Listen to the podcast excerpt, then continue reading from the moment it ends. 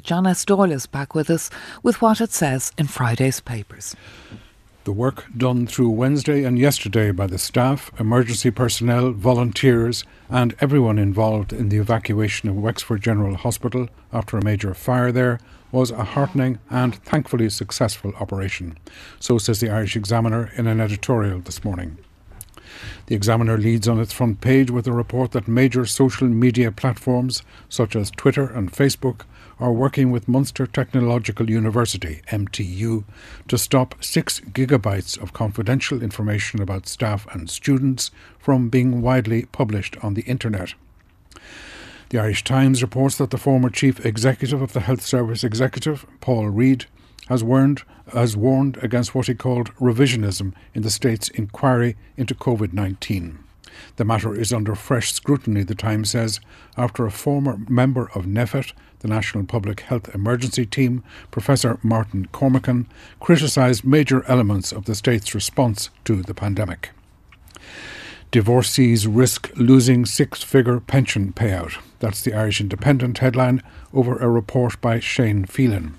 He writes that the problem relates to death in service payments, usually worth hundreds of thousands of euro, that a divorced person would receive if their former spouse dies before retirement age.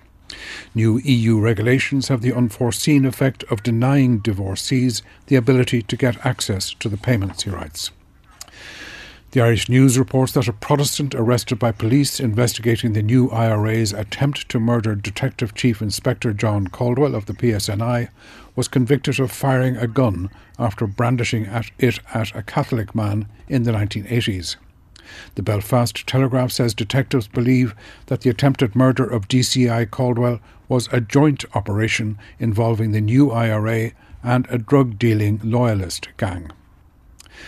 The Irish Daily Mail reports that Tracy Tully, the mother of champion boxer Kevin Sheehy, who was murdered four years ago, has said she is sickened after learning that his killer, Logan Jackson, will be transferred to a prison in the United Kingdom.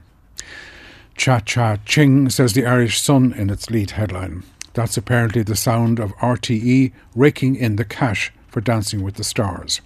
Ken Sweeney writes that after the station decided not to axe the show, insiders have revealed that this season will pull in 3.6 million euro in ads. A source told the paper this is money the station desperately needs. In The Independent, the show's producer, Larry Bass, is quoted as saying he is still in the dark over the future of the show. But as long as RTE want to make it, then so do we.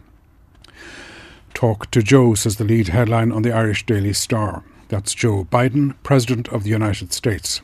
The paper says it has learned that he is planning to visit Ireland for a six day trip at the end of April to celebrate the 25th anniversary of the Good Friday Agreement. The President of Russia, Vladimir Putin, is the subject of a report in the Times from Peter Cluskey in The Hague. Cluskey writes that the crux of international efforts to identify a legal mechanism capable of extracting justice for the thousands of deaths in Putin's Ukraine war must have the capacity to try the Russian leader himself. A year on, the shape of such a court is finally emerging.